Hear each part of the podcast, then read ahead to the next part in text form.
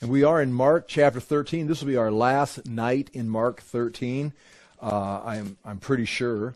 Uh, it's uh, been uh, in response to Jesus being asked a couple questions by the disciples in Mark 13.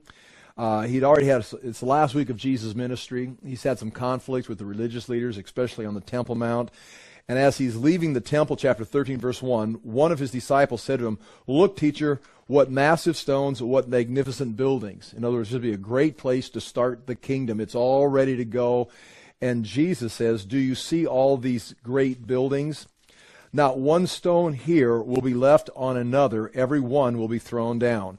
So there is the topic there is, is the, almost, I would assume, the kingdom is the issue. One of the disciples is, is, you know, not talking about we've got a lot of work to do, we got a lot of changes to make. It's like, this is a great temple. Look how massive these stones are. Uh, this looks like it's been built for eternity. I'm paraphrasing here. It seems like he's pretty impressed with the Temple Mount, and this would be a great place for the kingdom. Jesus correct and says, uh, not, uh, it'll be destroyed. It'll, it'll, the whole thing will be destroyed.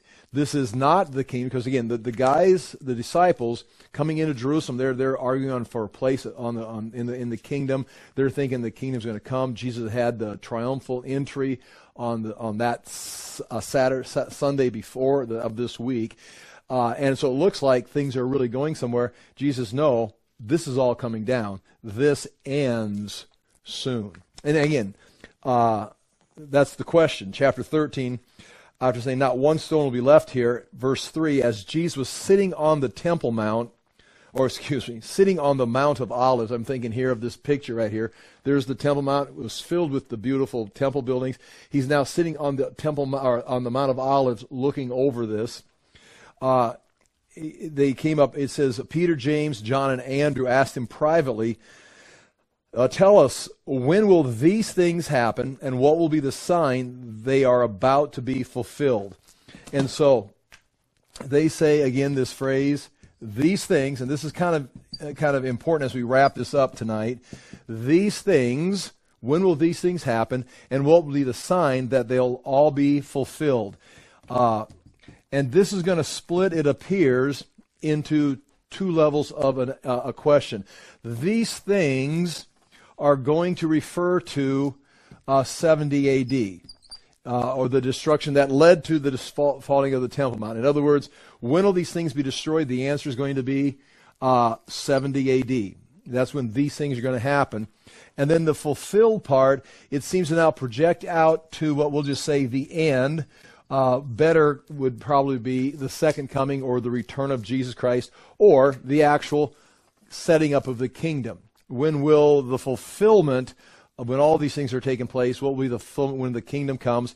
And real quickly, way this chapter ends, this is going to be the punchline, is 70 AD is the answer to when will these things happen, and when will this happen? When will the kingdom come?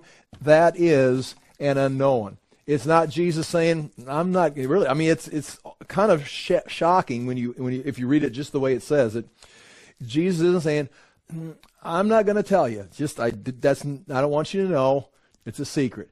He says no one knows. The angels in heaven don't know. The Son of Man does not know. Only the Father. And throughout this whole chapter and throughout the whole book, the Son of Man is Jesus. So Jesus says, I can answer this, and he'll answer it here tonight as we get through it. Uh, this generation will not pass away. Uh, this is this is going to happen basically, if a generation's 40 years, it's 30 AD. It's going to happen before 70 AD. I mean, he says it's not going to be before this generation pass away. Uh, these things will happen, which is the destruction of the temple. But then we talk about that day or th- these things. The phrase that we're going to use here is going to be all these things. And that if you look on the very last page, I just turned the notes over this is from last time, um, from chapter 13, verse 19. There is a distinction between the events of history, early church, general time, 66 to 70 AD, and events of eschatology. There, there's, there's two things. There's history that's cycling through, and then there's the end, the appearing of the Son of Man. The difference becomes noticeable in these verses when we realize these things, the phrase these things, refers to the fall of Jerusalem. When will these things happen? The temple's going to be destroyed, not one stone's left upon another. When will these things happen? This destruction of the temple. Uh, but yet this filters over into end times, and that's uh, those days in chapter 13, verse 17, 19, 20, and 24. Uh, th- these things talk about 70 AD, but those things or those days start speaking of something that we do not know when it's going to happen. It, it's not the same event. It's an eschatological event. So those those days, and we, this comes out of Daniel 12, 1, Joel 2, 29, when he starts talking about uh, uh, the end times. Uh, and then in this chap, these verses here tonight, uh, those days, like I said, becomes all these things. He's going to answer this question, all these things, but then to refer to those days, the eschatological times, he's going to say all these things. And so that's kind of where this is heading. The answer is going to be 70 AD, and when will it all when will it all be over? We can't answer that question. But the point is, there is a, a moral to this chapter, and again, I'm, we'll get into it. But what do they need to learn? What do they need to know? Uh, you need to be watching. You need, we can say, uh, uh, uh, alert. These are two good terms. But basically, it means working. You're going to need to be faithful. Uh, you can't be uh, no sleep. be on your guard. This is this is what you're going. to There's a, something for you to be doing. Now, so the, the, the, the temple's going to be destroyed in this generation your job throughout the, the, the, history of the coming up to the temple being destroyed and until the end is this is what you're going to need to be working on. He can't tell them a date. And again, what good would a date do? I mean, obviously, I want to know the date. I've tried to figure it out. We put things together. I want to know that everybody thinks we're living in the end times. But again, that's normal. And I got a couple verses here written down. Um, the apostles with this answer. You understand? This is why, with this answer, no one knows.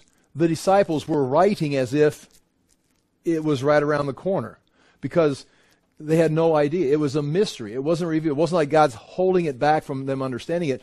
I don't think we've got the uh, capacity to unravel the mystery. It's not like, well, if, if it's a certain date, if we knew a certain date, imagine how confusing the, the whole thing would be. You'd try to time it and work it out.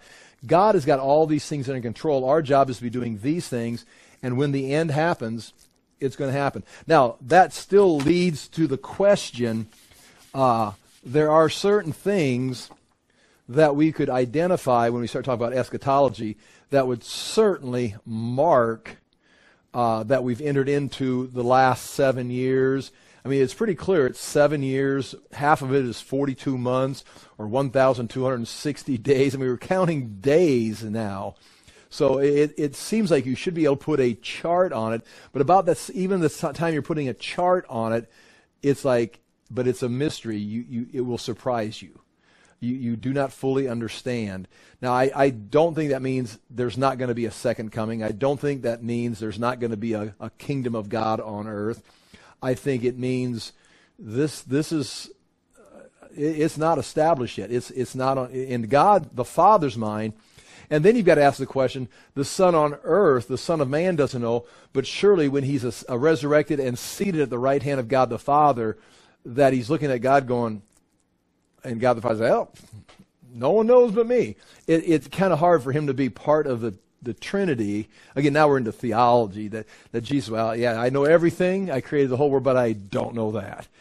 Um, I don't know. That that's another discussion, and I, I, I don't want to get into it. But one answer would be, you know, as a son as a son of man, is as a human when when he was Emmanuel walking with us, as a man, there's certain things he he didn't know. Uh, but clearly, on the deity side, it's hard to say that the Son of God doesn't know. So, with that being said, that's kind of where we're heading into these verses right here. So, here we go. Let me start in uh, uh, Mark 13. And throughout these, these, this chapter, uh, real quickly in summary, chapter 13, verse 5, Jesus said to them right away, Watch out that no one deceives you. Many will come in my name. And he begins to describe events. Uh, and then uh, nation rising against nation, famines, earthquakes. These are the beginning of birth pains. Uh, you must be on your guard. Verse 9, he says it again. You will be handed over to the local consuls, flogged in the synagogues. This is talking about early church persecution, even the Jews being handed over to the Sanhedrin. And the gospel must be pre- first preached to all the nations. When you're arrested, don't worry about what you're going to say. Uh, just say whatever's given you. The Holy Spirit will be working through you. Brother will betray brother. Children rebel against their parents. All men will hate you because of me. But he who stands firm to the end will be saved. Verse 14. Now it begins when you see the abomination that causes desolation. But before we get to that verse 14, which was a pivot, kind of a hinge verse, um, uh, um, uh, look in verse verse seven. When you hear of wars and rumors of wars, do not be alarmed. Such things must happen, but the end is still to come. Which is kind of a key verse. He gives you all these signs, but they are not. They're like non-signs. History's going to happen, but just because history's cycling through repeatedly doesn't mean it's the end. Otherwise, the end is constantly staring you in the face. And so he's talking about history. But then in verse 14, when you see the abomination that causes desolation standing where it does not belong.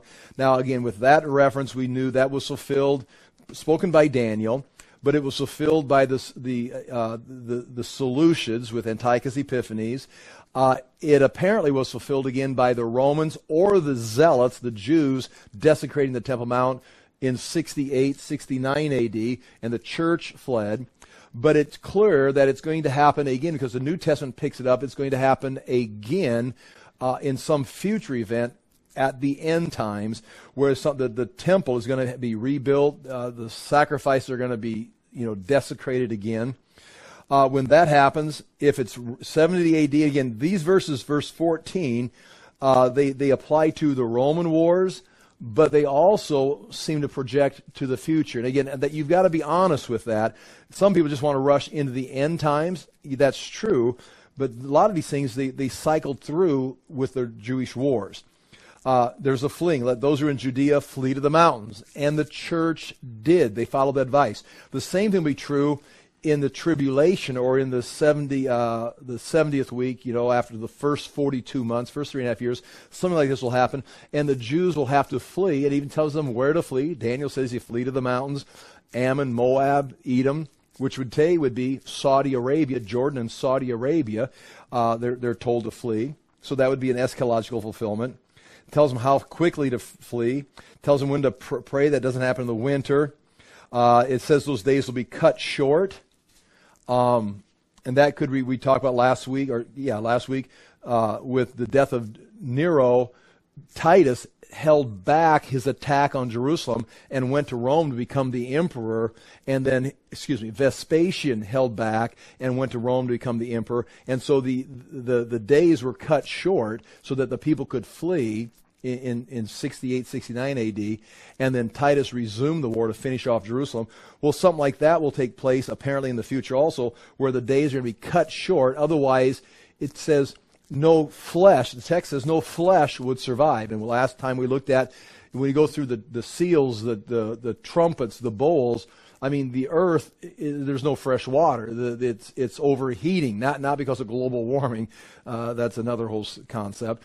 Uh, but there will be a, a catastrophic events taking place, hailstones, uh, people are being destroyed. And if it hadn't been cut short, no one would be alive when Jesus does come back. Revelation makes that pretty clear. Um, and that's verse 20. If the Lord had not cut short those days, no one would have survived. And then beginning in verse uh, 21, at that time, if anyone says to you, uh, look, here's the Christ, or look, there he is, do not believe it, for false Christs and false prophets will appear and perform signs and miracles to deceive the elect, if that were possible.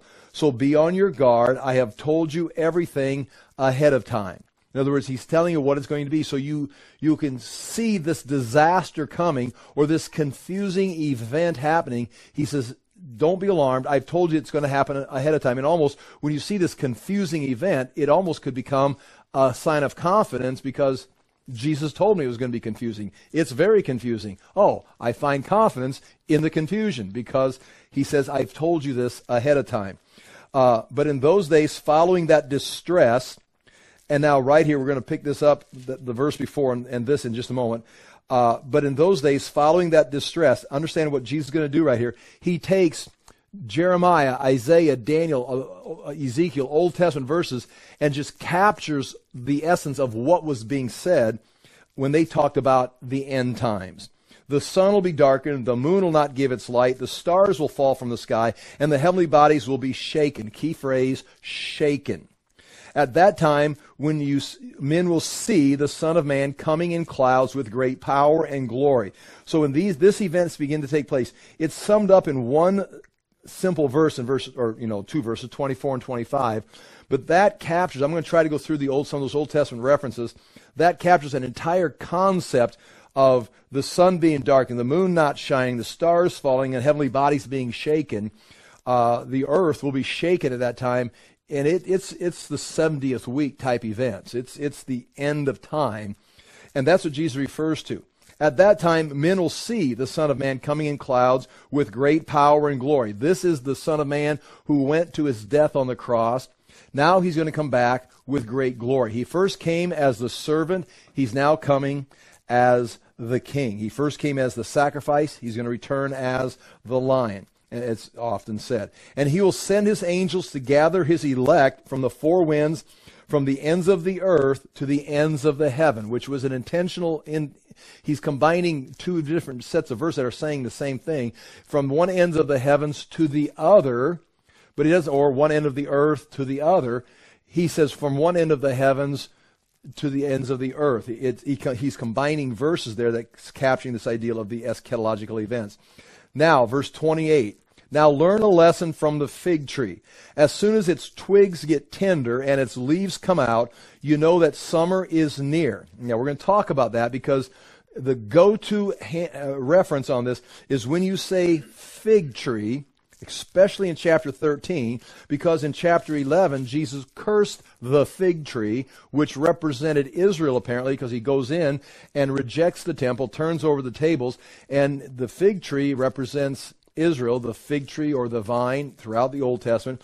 So the go to here, and I, am going to warn you, the go to here is to say, now learn uh, this lesson from the fig tree. As soon as its twigs get tender and its leaves come out, you know that summer is near. In other words, learn this from the fig tree, which we mean Israel.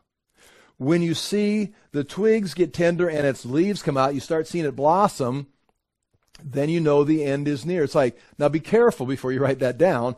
Everybody says that, and that may be true.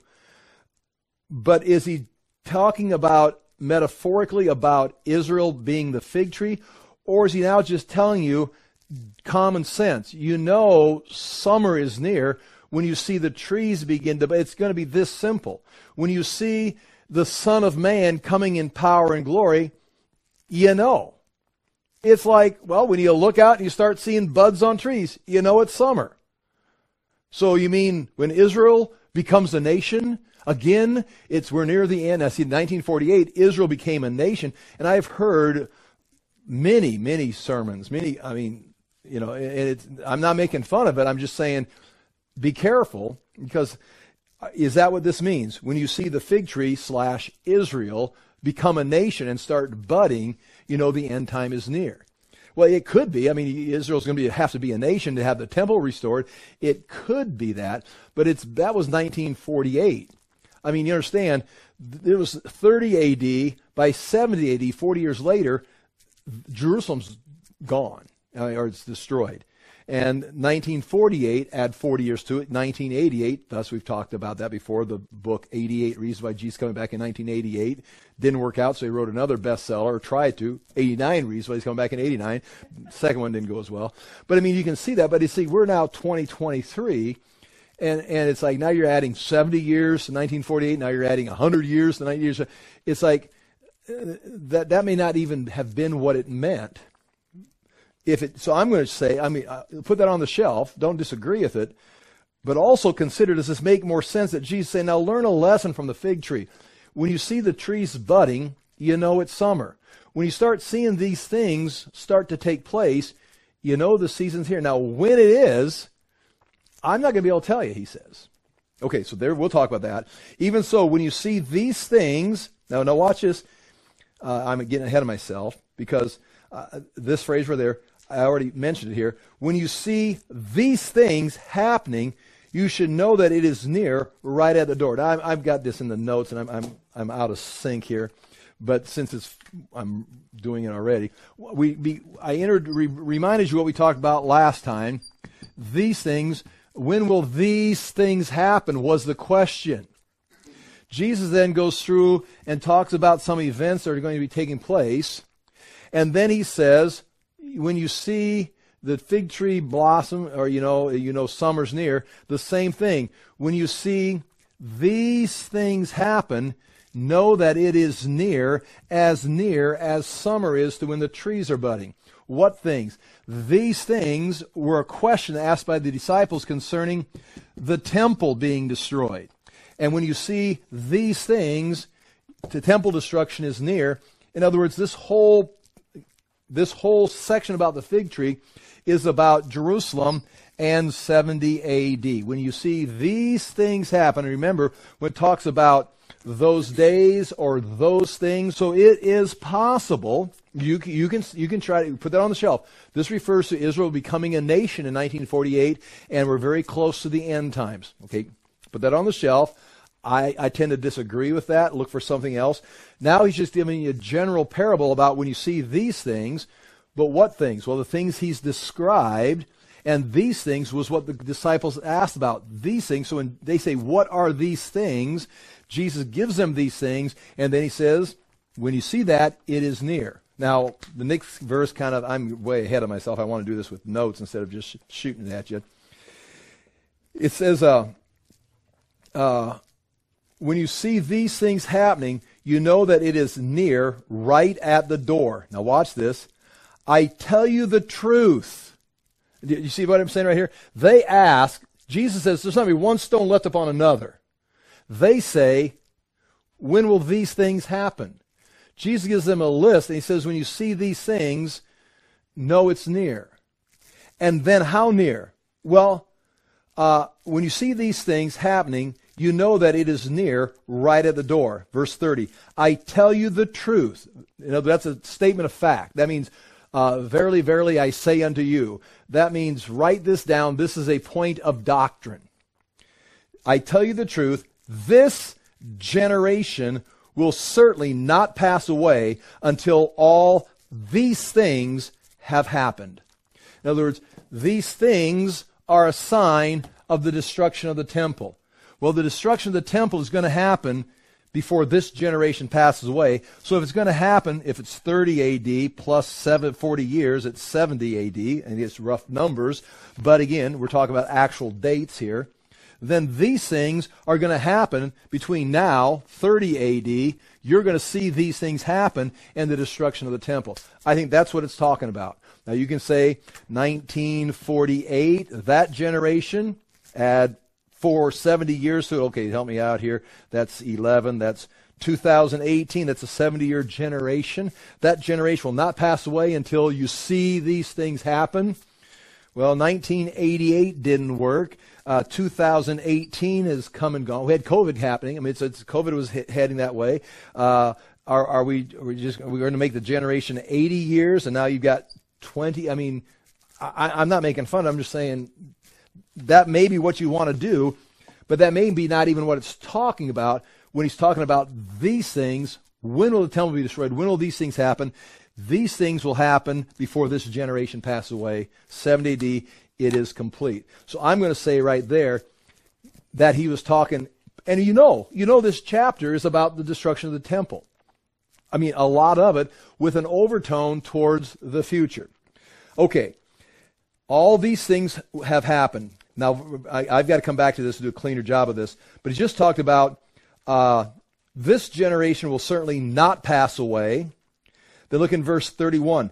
Heaven and earth will pass away, but my words will never pass away. I'm going to come back to that. You've got three passing aways. This generation will pass away. Heaven and earth will pass. Excuse, uh, this generation will not pass away until, in a sense, the temple passes away. Heaven and earth will pass away, but my words will never pass away. There's three passes away there, and then we'll put that together in a moment. Then the last part of this chapter, this now having ended talking about 70 AD, now we move into what it is, is like a, a shadow of, is the end times. No one knows about that day or hour, not even the angels in heaven, nor the Son, but only the Father. Be on your guard, be alert. You do not know when that time will come.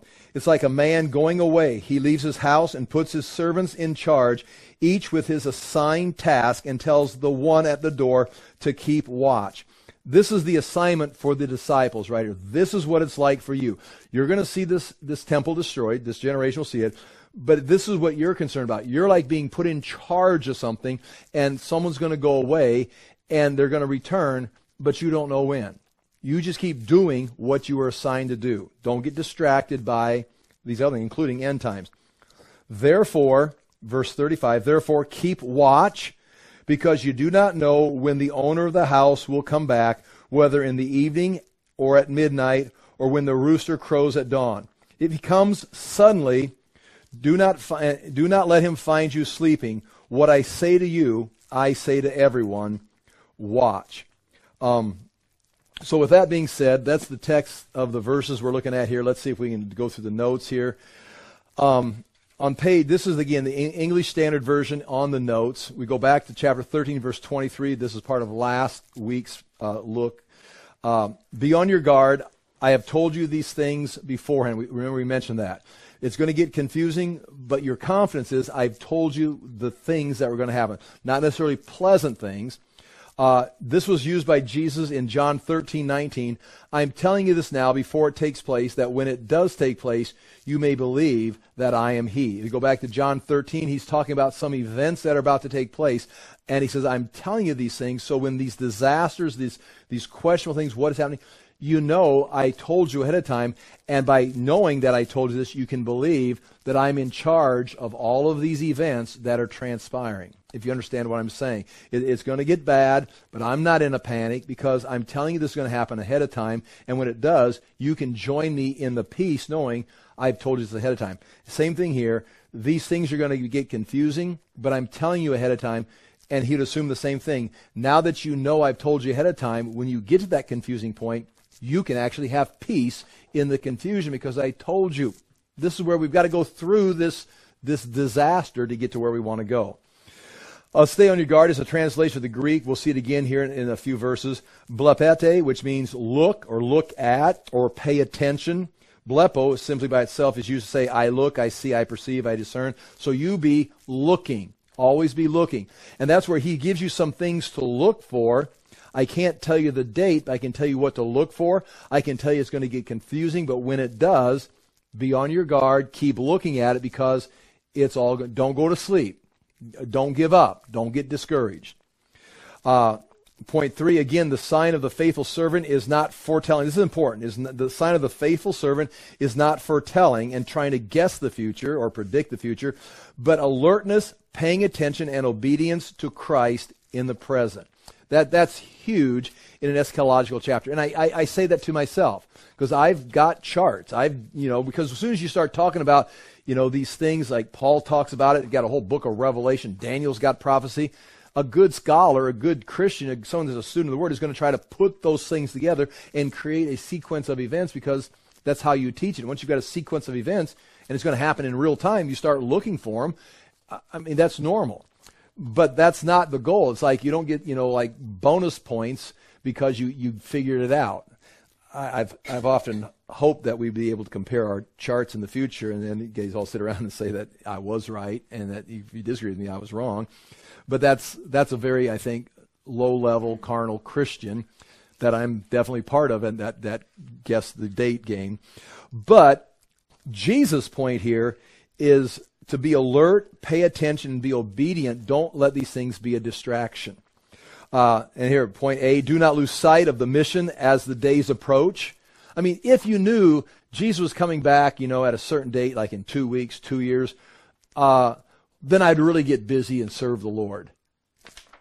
Okay, why don't you get busy and serve the Lord now? Or if I knew it was coming, I'd be like, well, there's no sense trying now. It's like, well, that's exactly the wrong response. I mean, we're, we live our lives. How do, I've said it before, but it, it, it, Jesus, and this is not a, a true, uh, this is not true doctrine, but I was in a church one time and they taught, this is when I was a younger kid in a denominational church, and they said, well, the second coming is, is happens for everybody individually at, at the point of your death. That was the second coming. It's kind of like, okay, uh, well, that's not what the Bible says because it sounds like we got you know the sky splitting, the earth is shaking. It's a historical moment, uh, but nonetheless, the point is true. For two thousand years, Christians have lived, served, and died, and never saw the second coming. So, if you know the date, say it's going to be in 200 years. Okay, is, the, the second coming is not going to happen until uh, in, for another 200 years. How does that affect your life? Well, I guess we're not really in the end times. Well, like you're going to like put your game face on in the end times. I mean, because your end times, I'm 63. My end times is in the next, you know, 20 or 30 or 40 years. If Jesus comes back or not, my I have a personal end time coming. So when am I going to get serious? So uh, with that idea, everyone you can't you can't base your Christianity or your service on a date in the future because you're living here in this moment now and you don't know. And again, so that's kind of one of the points Jesus is making to these people. Uh, no one will be able to predict the end even as these things happen, which is also interesting. Also, no one will be able to miss the end no matter how they have rebelled. So Jesus made it clear. Let's go ahead and make it clear. The Son of Man will appear, and no one will miss it. So if you if you have the wrong date, you're going to see it. If you rebelled against God, and say there is no second coming, you're going to see it. It's going to happen. Uh, the hope of eschatology is not when it happens, but that it will happen. And so we're serving today knowing that there is a kingdom coming, there is judgment, and there is a kingdom to be entered into. So we serve today not knowing when it is, but knowing that it is going to be. Okay, chapter 13, verse 24. But in those days, now again, that is that's different than these things, but in those days. You see the word switch there. These things, 70 AD, but in those days, after that tribulation, and that's interesting because there's going to be tribulation throughout history, but during that great tribulation, now we begin some very serious references. This is Jesus doing nothing but quoting or summing up Old Testament verses. The sun will be darkened, and the moon will not give its light. Uh, verse 30, 13 25 and the stars will be falling from heaven and the powers in the heavens will be shaken now what i've done here on these notes uh, that is jesus just shooting out some catchphrases in a, in a very scholarly manner. It's not, I'm not making fun of it. Uh, but he's, he's capturing verses from Isaiah 13, 10, 13, 9 through 13. Isaiah 24, 23, Isaiah 24, 19 through 23, Daniel 7, 13. Uh, also, it's another, I think it's, I got another place written down somewhere. It's, it's uh, Isaiah 34, I think, somewhere. But these are all references to an event in the future. This is not a reference to the Seleucids during the Maccabean revolt. It's not a reference to the Roman destruction of Jerusalem. This is a reference from the prophets Isaiah, Jeremiah, Daniel. We could go through all of them uh, of, of this great day of the Lord that's coming. I'm going to read bottom of page one, Isaiah 13:10 and Isaiah 13:9 through 13. And I've got underlined the, the phrase that Jesus takes and puts in his quote. Again, Jesus taking a whole concept of Old Testament verses and pulling concepts out of them and putting them into this one little new verse. But all he's doing is referencing Old Testament verses, and this is not like new revelation, like, oh, the Son of Man had to come tell us this. No, he's just reading you your Old Testament and, and condensing it into some catchphrases. But what's interesting is to see, I think at least to look at as we go by this, is what is around those verses. Where did they come from? In other words, what's the context of the verses, the parts of the verses that Jesus pulled out? Here's Isaiah 13, 10 and 9 through 13. Behold, the day of the Lord comes, cruel, with wrath and fierce anger, to make the land a desolation and to destroy its sinners from it. For the stars of the heavens and their constellations will not give their light the sun will be dark at its rising, and the moon will not shed its light. This is the English Standard Version of the Masoretic text of the Hebrew Scriptures. I will punish the world for its evil and the wicked for their iniquity. I will put an end to the pomp of the arrogant and lay low the pompous pride of the ruthless. I will make people more rare than fine gold and mankind than the gold of Ophir. Therefore, I will make the heavens tremble. That's where you get in Hebrews and other places, the heavens shaking. Therefore, I'll make the heavens tremble, and the earth will be shaken out of its place. What does that mean? The earth will be shaken. Remember, in, in Revelation, weird things are happening, and the earth is going to be shaken out of its place. And you understand from a little bit of science that we can throw out just real quickly, the, the placement of the earth in the universe is exact. A little bit closer, different angle. I mean, we, we freeze out, we burn up. I mean, it's got to be the, the right amount of oxygen, the right amount of all these things has to be balanced. And if he, he shakes it out of its place, what's going to happen? Well, the end times. Uh, the earth will be shaken out of its place at the wrath of the Lord of hosts in the day of his fierce anger. So Jesus is clearly he's saying, as we just read, uh, but in those days after that tribulation, the sun will be darkened, and the moon will not give its light, and the stars will be falling from the heaven, and the powers of the heavens will be shaken. He's getting that information from that, that kind of a context. Isaiah 24, verse 23, 19 through 23. The earth is utterly broken. The earth is split apart. The earth is violently shaken. The earth staggers like a drunken man. It sways like a hut, meaning talk about a hut in the wind that's blowing. Its transgression lies heavy upon it, and it falls and will not rise again.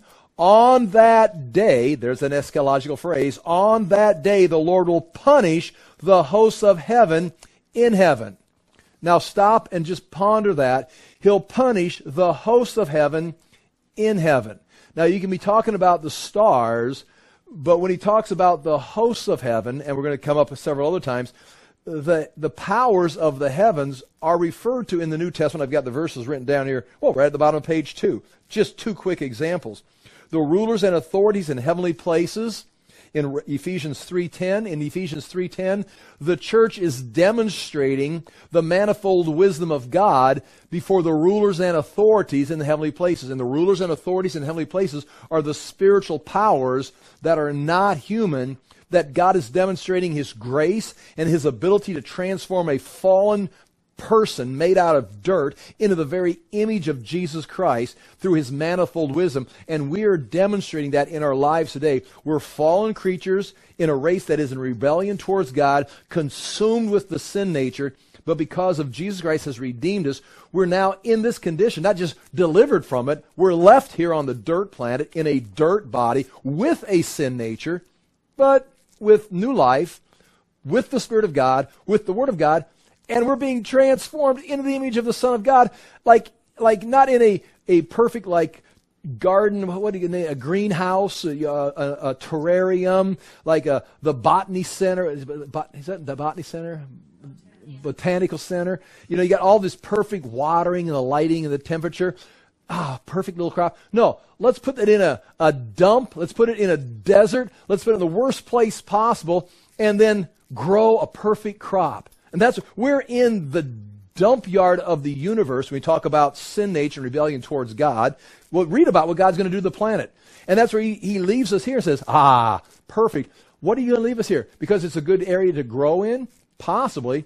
But he's going to demonstrate his manifold wisdom before the rulers and authorities in the heavenly realms to watch, look what I can do. Right out of this desert, right out of this junkyard, this, this sinful culture, I'm going to raise up sons of God who are going to be conformed to the image of Jesus Christ and inherit the kingdom. Now, that's one reference. Okay, that's that's just a reference in Ephesians 3. The manifold wisdom of God is being demonstrated to the rulers and authorities in heavenly places through the church today. And then Ephesians 6:12, it says, "Our battle is not against flesh and blood, but against the rulers and authorities in heavenly places." So when you look around the, the whole concept of human history, your culture, your your academics, your politics, your nations, it's like, and we're fighting each other. We're fighting, you know, the battles between what's going on. Uh, it's like, wait, your battle is not against flesh and blood. Your battle is against the rulers and authorities that are using the fallen creatures to win their battle against God. So that's another reference, Ephesians 6:12. Our battle is not against flesh and blood, but against the rulers and authorities where? In the heavenly realms. And then finally in, in chapter 7 of Revelation, I, we could read it, but of course we got to finish this. Satan was thrown down to the earth from heaven. Now you can talk about that being a, an event that happened in the past, and that would be true. Some people want to say it takes place in Luke when Jesus sends out his disciples and they cast out demons. And Jesus I saw Satan fall like lightning out of heaven, like it happened in, you know, 28 AD. But it apparently clearly happens in Revelation. Now, I think Satan has fallen. I think Jesus destroyed uh, a good control of Satan had on the earth with his ministry. But it's going to happen in the future because he'll be thrown down. And when he gets here, he realizes his time is short. So Satan in the end times when the earth is being shaken, there's also going to be a battle in heaven that casts these powers down to the earth, which unleashes a lot of the demonic activity and what we see, the signs and wonders, because everything in the heavenly realms is being put down here on the earth, and we can build a case. But especially when you see that verse right there, um, Isaiah 24, 23, the earth is utterly broken. The earth is split apart. The heaven is violently shaken. The earth staggers like a drunk man. I'm on the top of page two. It sways like a hut. Its transgression lies heavy upon it, and it falls and will not rise again.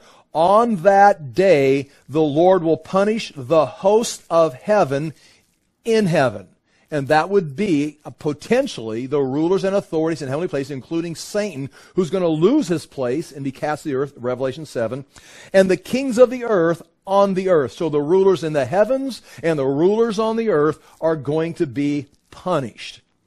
They will be gathered together as prisoners in a pit. They'll be shut up in a prison, and after many days, they will be punished. We could talk about that.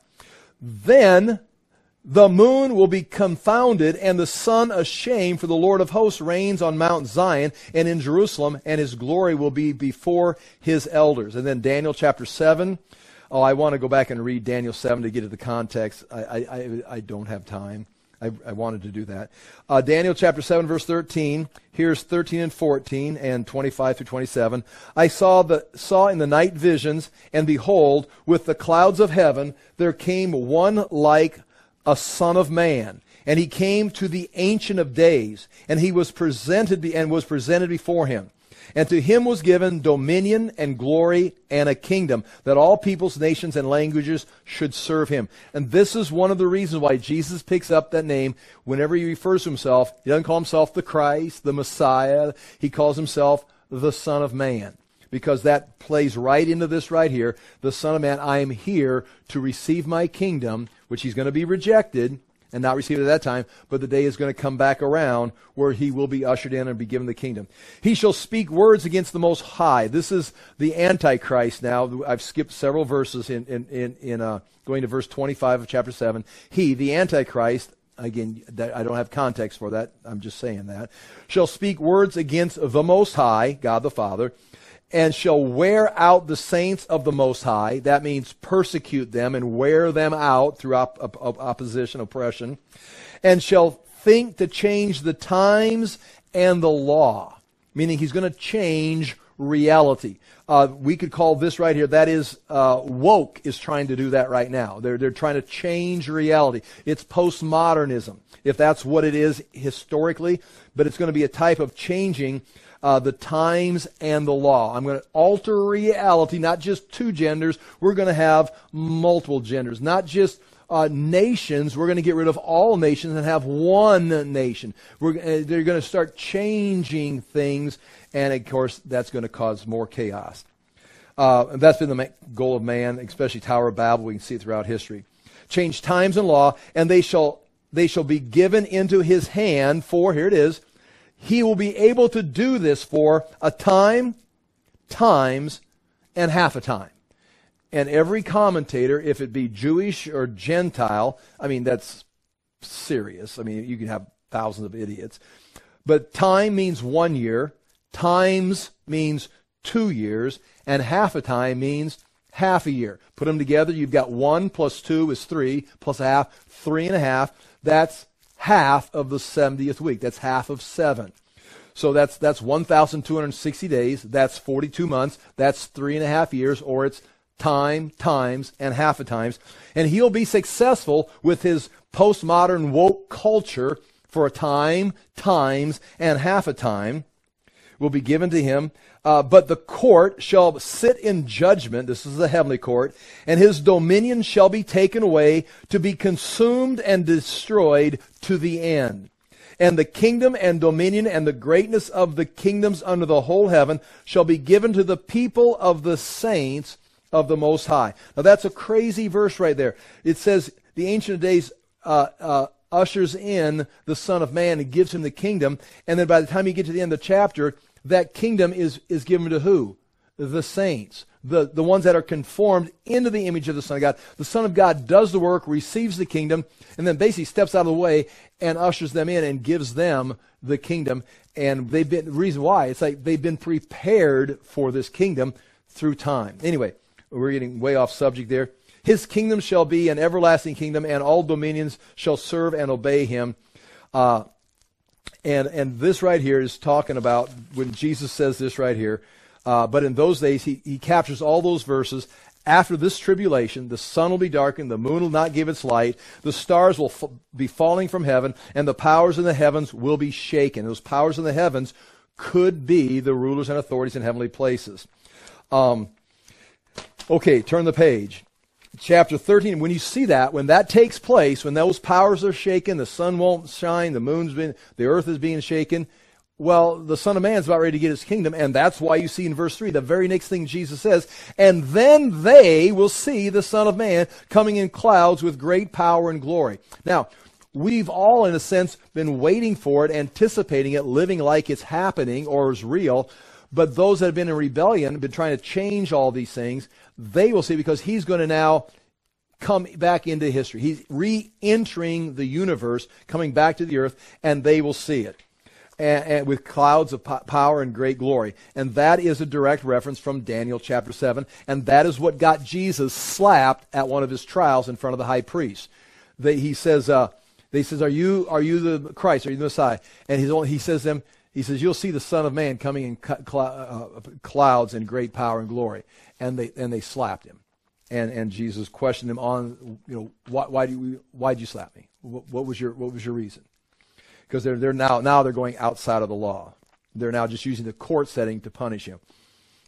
Real quickly, these points. Verse point one: Jesus often referred himself as Son of Man. This, the disciples knew this, so it would be impossible for them to misunderstand that Jesus was referring to himself coming from the throne of heaven with great eschatological power to bring judgment and to establish the kingdom and to fulfill all those Old Testament verses. He talked to himself from the beginning, Son of Man this, Son of Man that, Son of Man this, Son of Man will go to his death, Son of Man will be betrayed, Son of Man will be, uh, be crucified, to be raised from the dead of three days. Okay, you're talking about yourself, that's not going to happen. And he says the Son of Man is going to come in power, in great glory. It's like, I wonder who he's talking about. I mean, there's no, there's, there's no doubt. Jesus is talking about himself coming back from heaven. There's really only one interpretation of this verse Jesus, the Son of Man, who is coming to judge the world, deliver the chosen, and establish God's kingdom of the coming clouds of glory is Daniel 7. I got that written there. Chapter 13, verse 27. And then he will send out angels and gather his elect from the four winds, from the ends of the earth to the other. The elect have been mentioned. These are the people that are his chosen. The remnant of Israel is the elect of the Old Testament, but now in the New Testament, they're going to be those that are the believers that have accepted him as the Messiah. Uh, there's that phrase, the ends of the earth to the ends of heaven. is coming out of Deuteronomy 30, verse 4. Uh, that's, uh, again, we could point that out. You can see it in Zechariah 2, verse 10. Mark 13, 28. Here's a little bit of references. We always start at these verses. Chapter 13, verse 28. That was the end of Jesus' teaching. Now he captures a parable, and now he's going to tell you two things. That was the end of his teaching about the, his second coming. Now he's got two, two things. There's going to be one, a parable. Is that how you spell parable? And the second is going to be a, I'll say, a warning. This parable is about 70 AD. This, this warning is about end times or living for the end times. And this wraps up the chapter. He's done, he's done in a sense with his signs, his teaching, what's going to happen in the future as far as necessarily a prophet. Now he's going to teach. From the fig tree, learn its lesson. As soon as its branches become tender and uh, puts out its leaves, you know that summer is near. Again, people rush down, well, the fig tree must be Israel. Okay, go with that. But, and again, I've got it all written down right here. Um, Yet, point B, I've said God is going to gather Israel at the end of the end times, not to rebuild a temple for the Antichrist. So, reading Israel for a fig tree may send the reader in the wrong direction. At the end, God is not going to bring Israel back before the end times. He's going to bring Israel back at the end of the 70th week. They are together with who at the beginning of the 70th week? They're at the beginning of the 70th week, they build a temple or they use a temple because the Antichrist gave it to them. Or they're with the, they've signed a peace treaty with the Antichrist. That's not God restoring Israel. So I would question, again, history is moving in this direction, but I would, and God's in control. But what you see happening in Israel right now, I do not think is God gathering Israel. Now he's going to use it. The gathering of Israel is going to take place in the end, when he makes, you know, we can talk about that in a greater, there's going to be a great return of Israel in the future. So be careful because what's taking place right now in Israel, I'm pro Israel. I, I, I love Israel, but understand the next historical thing prophetically that Israel does is sign a peace treaty with the Antichrist for seven years. They don't just join with the Western church and, and become Protestants. Uh, they, they, they don't support the Christians. The Jews are interested, and I'm not blaming them, I'm not against them, I'm, I'm, I'm for them. But the next prophetic thing they do is not return to Jesus Christ and, and see the, the one that was pierced. They return to what they think is their, their God, their Messiah, who's manifesting himself in this man, this political leader, which we would identify as the Antichrist. And they sign a treaty with him that at the halfway point, I think the Antichrist doesn't change his mind. He's got full intention after three and a half years of breaking this covenant. He's just getting the Jews out of his way so he can do something worldwide as far as setting up his kingdom, mainly persecuting the church for three and a half years. Thus, you've got the great martyr amount of martyrs under the altar in heaven because the Antichrist has been persecuting Christians. And at the halfway point, once he's got the world under control, I tells the Jews, I, I was just keeping you distracted, pulls him out of the temple, sets his own image up, offers his own sacrifice, and the Jews realize, we've been lied to. Right, just like the prophet Daniel told you, just like Jesus, that just like the church been saying. It's like, and that, not that the church is always, the institutional church is not always right itself, but the scriptures say. But nonetheless, it's hard to imagine that the fig tree is Israel being brought back together because when they do come back together, they're coming back together with the Antichrist. Uh, and that could be the sign. When they come back with the Antichrist, you're in the end. Um, more literally, point D, more likely this is a simple parable that is saying, keep watch. Remember that. These events will let you know what season you are in, just like buds on a tree let you know what, that it's almost spring. Also, some of the events mentioned are not the events of end times, but the events of history. We've already talked about that. Okay, from the fig tree, learn its lesson. As soon as its branch becomes tender and puts out its leaves, you know that summer is near. So be watching these events. So also, when you see, watch this, when you see, verse 29, when you see these things taking place, you know that he is near at the very gates. When you see these things, and the fact that it says these things, and they ask, what are these things? These things are, it's happening. It's right here. Your judgment on the temple is near. And so the, the buds have nothing to do with Israel, have nothing to do with, this is me teaching. I, I may be wrong. But in this context, this is talking about 70 AD. When you see these things, just like when you see the buds, you know summer's coming. When you see these things start happening, you know the temple's coming down. And that's what you asked me about. When will these things happen? When you see these things. It's, your generation is not going to pass away until you see these things. And now he's wrapping up his teaching.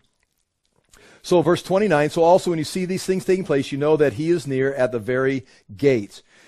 Truly, I say to you, this generation will not pass away until these things take place. I've got two verses written right there uh, at the bottom, 2 Peter 3.12, uh, where they're talking about waiting for the coming of the kingdom. The Christians, the first century Christians, they would have known this was coming, but they're also looking for this.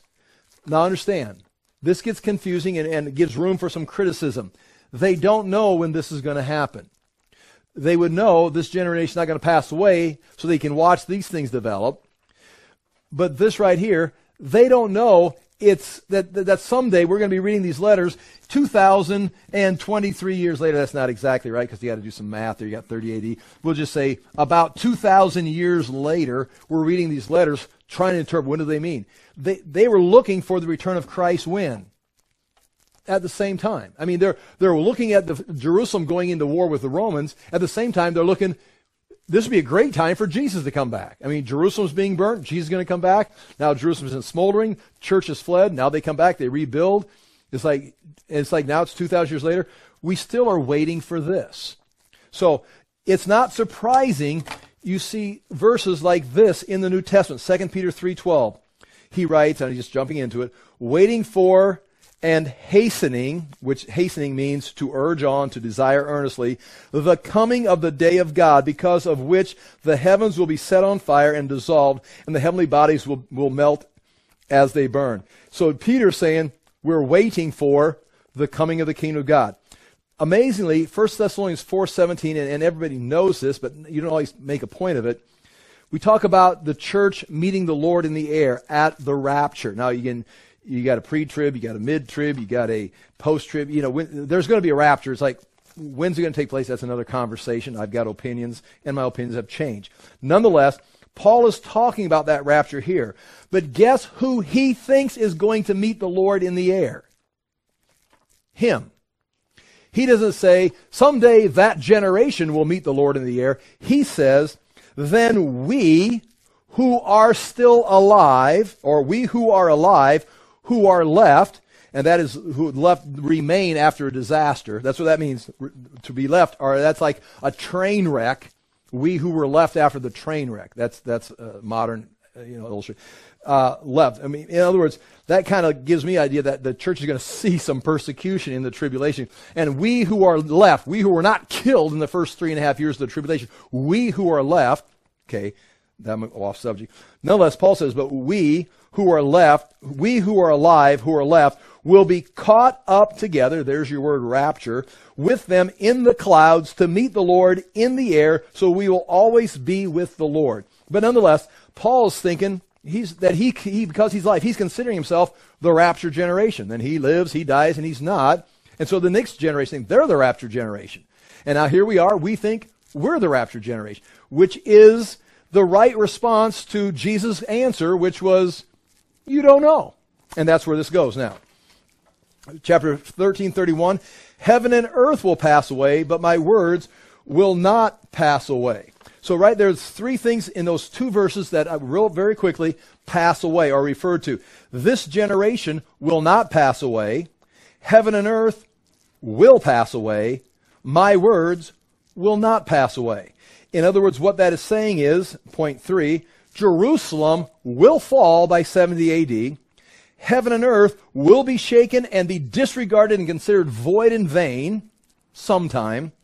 But in the end, Jesus' words will not pass away. So yes, Jerusalem's going to pass away. In fact, this entire universe is going to pass away, but my words will not pass away. So there's your focus. This is going to happen. This is going to happen and pass away. And in the end, what matters is Jesus' words. And so that's where uh, I, I, go on with this. The shaking of creation is referred to in Mark 13, 24 through 25, referring to Old Testament verses. We just read that. Um, this chapter has been about Jerusalem being shaken, heaven and earth being shaken, but Jesus continues as the unmovable shaker. He's the one doing the shaking. Chapter 13, verse 32, I'm wrapping this up very fast. We finish this chapter. But concerning that day or hour, no one knows, not even the angels in heaven, nor the Son, but only the Father. What about these? Now notice what it says. What about that day or that hour? No one knows. Uh, uh, this right here, it's pretty simple. The, the, we, no one knows this. The Son of Man doesn't know this. It's not just we're not going to give you the date. It's you can't comprehend it. You can't under, you don't have the facility to, to figure this out. It would, it would be useless to you. It, it, you don't fit here.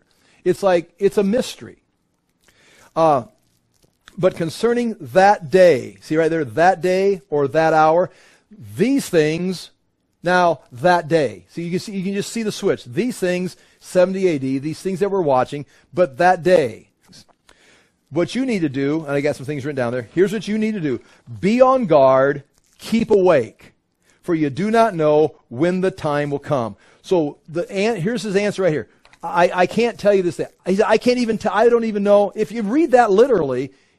Nor the angels, are not even the angels, nor the Son of Man. He says that, that information, uh, there's nothing, it's not like I'm going to keep it from you. I don't know this. I know it's hard to wrap your mind around that. But he says, what I can tell you is this be on your guard, G U A R D, and keep awake. This is what I can tell you. I can tell you about this. These things will happen in this generation. But as far as here, the best thing I can tell you is you've got to be on your guard and you've got to be awake because you've got a job to do, not only evangelizing the world, but you've got a job to do is growing and maturing in Christ. Uh, so here's what I wrote right here. Uh, this is very quickly, bottom of page five. This is the answer to the disciples' question. The question Tell us, when will these things be? Number one. And then what will be the sign when all these things, see, these things, the answer to question number one would be the answer. Here's the, right here, I'm reading Jesus' words. The answer to question one, when will these things be? When you see these things taking place, you know that he is near at the very gates. This generation will not pass away until all these things take place. Short answer 70 AD. Answer to question number two Concerning that day or that hour, no one knows, not even the angels in heaven, nor the Son, but only the Father. Short version, I cannot answer that because even I do not know.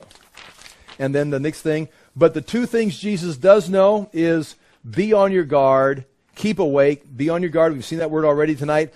Blepete means to look. It used to say look, see, perceive, discern. Be on your guard, be guarding, be perceiving what's actually happening. Don't be, don't be confused by the world. And keep awake. Uh, there's the Greek word meaning to be sleepless, to be wakeful. Used to say, I am awake, or I am not sleeping, or I am watchful, or I am careful. Notice the Greek box right there. Jesus in the English translation says, uh, oops, the English, there it is chapter 13, verse 33. Be on guard, keep awake, for you do not know when the time will come. In the Greek, you've got two words there. Blepete, agrai prietite. Okay, that's poor. Two words, guard and awake. That's what that's the answer. We do not know, but be on your guard, be awake. And then he tells chapter 13, verse 34, wrapping this up. It is like a man going on a journey. Jesus would be the man when he leaves home and puts his servants in charge, you are the servants, or James, John, Mar- uh, Andrew, and Peter, you're in charge. I'm going away. I'll probably find out when I'm coming back when I go away. But I'm going to leave you in charge. You've got to be on your guard and you've got to be awake. Like a man going on a journey, when he leaves home and puts his servants in charge, each with his work, and that's again, each with his work. There's freedom in the church where everybody doesn't have to be a Bible teacher having Bible study in their home. Not everybody has to be doing whatever, you know, whatever you're calling, whatever you feel God is calling you, leading, what you've been empowered to do. That's you. Each one with, with his work. We've each got a thing assigned to us. Uh, I, what, again, it, it, doesn't have to be like a, you know, a big, you know, banner. You don't have to have your own logo. each with his own work, and commands the doorkeeper to stay awake. Therefore, stay awake, for you do not know when the master of the house will come in the evening, in the midnight, or when the rooster crows, or in the morning. Those are your four basic watches of, of the Roman clock. It's like, Jesus doesn't tell you the time. It's like, I can't tell you the year, can't tell you. I can't tell you the four different watches of the night or the day. The key to this chapter, oh wait, and then, lest he come, okay, let me read this again. Therefore, be, stay awake, for you do not know when the master of the house will come, in the evening or at midnight, or when the rooster crows, or in the morning, lest he come suddenly and find you asleep. And what I say to you, I say to all, stay awake. So th- this answer right here, he says it twice there at the end. Stay awake. This is, this is, this is the message of eschatology. If anything, eschatology is a, a, motivation. There's a kingdom coming. There's disaster coming. There's going to be a time of confusion. Don't be alarmed. What do we need to do? You need to stay awake so you don't get destroyed in the process. That's the message. I mean, that's, that's the message of this chapter. Because it's like, well, why don't you just tell us? Even if he told you the date, the answer is still the same.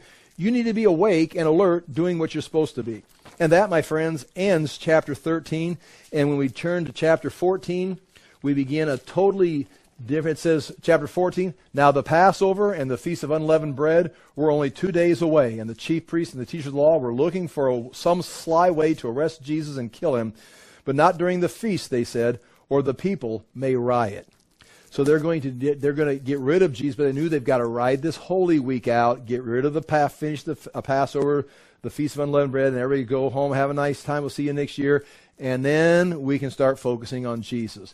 Little do they know, they're going to kill him in the middle of the feast because that's when he's that's when he's appointed to die. And they it kind of gives that setting right there that they're so far out of control. They've got a plan, but they've got to do their plan in God's timing the way he wants it done. So that way we head into Jesus' uh, suffering here in chapter 14. I'll pray and we're done. If you have any questions or corrections or insights, uh, feel free.